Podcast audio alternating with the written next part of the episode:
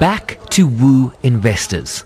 After a similar trip to the Big Apple in March, I began by asking the Finance Minister Pravin Gordhan if his visits had become a matter of urgency. Let's call it a matter of importance because I think it's, it's important for uh, government to support the private sector and the trade unions in our endeavor to create A, investment prospects, B, uh, through that investment grow our economy, and through the growth in our economy create more jobs and stability in the country.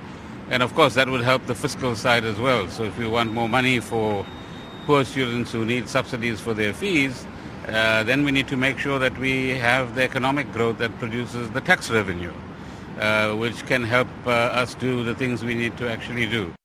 Investors and ratings agencies alike continue to express concern about political tensions in the country and the continued Hawks investigation that hovers over this minister's head. Politics is a factor all over the world and that uh, it is infecting the situation in Britain, in the EU, in the United States as we stand in the streets of New York. I mean, there's no better politics being played out anywhere in the world than what you see here at the moment and how it's going to turn out uh, for the biggest economy in, in the world. Uh, the Hawk stuff is mischief in the real sense and it's not doing South Africa any favor. This is not about me as an individual. This is about us as a country. Uh, everyone concerned knows there's nothing to investigate. And the sooner they put this to bed, the better for the country and the better for all of us.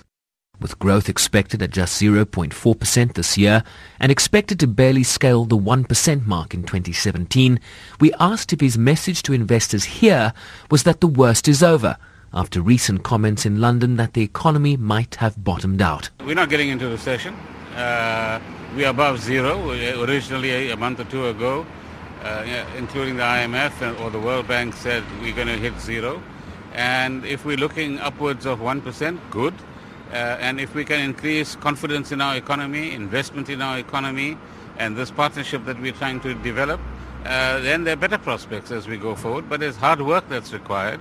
There's tough decisions that are required. And there are also structural changes and transformation that is required. And I think if we work hard enough at it, as Labour, government and business, we can produce a different South Africa in the next few years.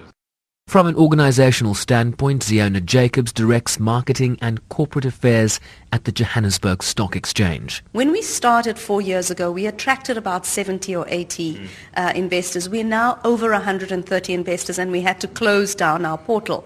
Um, so I think the interest in the country is there. I think there's still a belief, a belief in the country.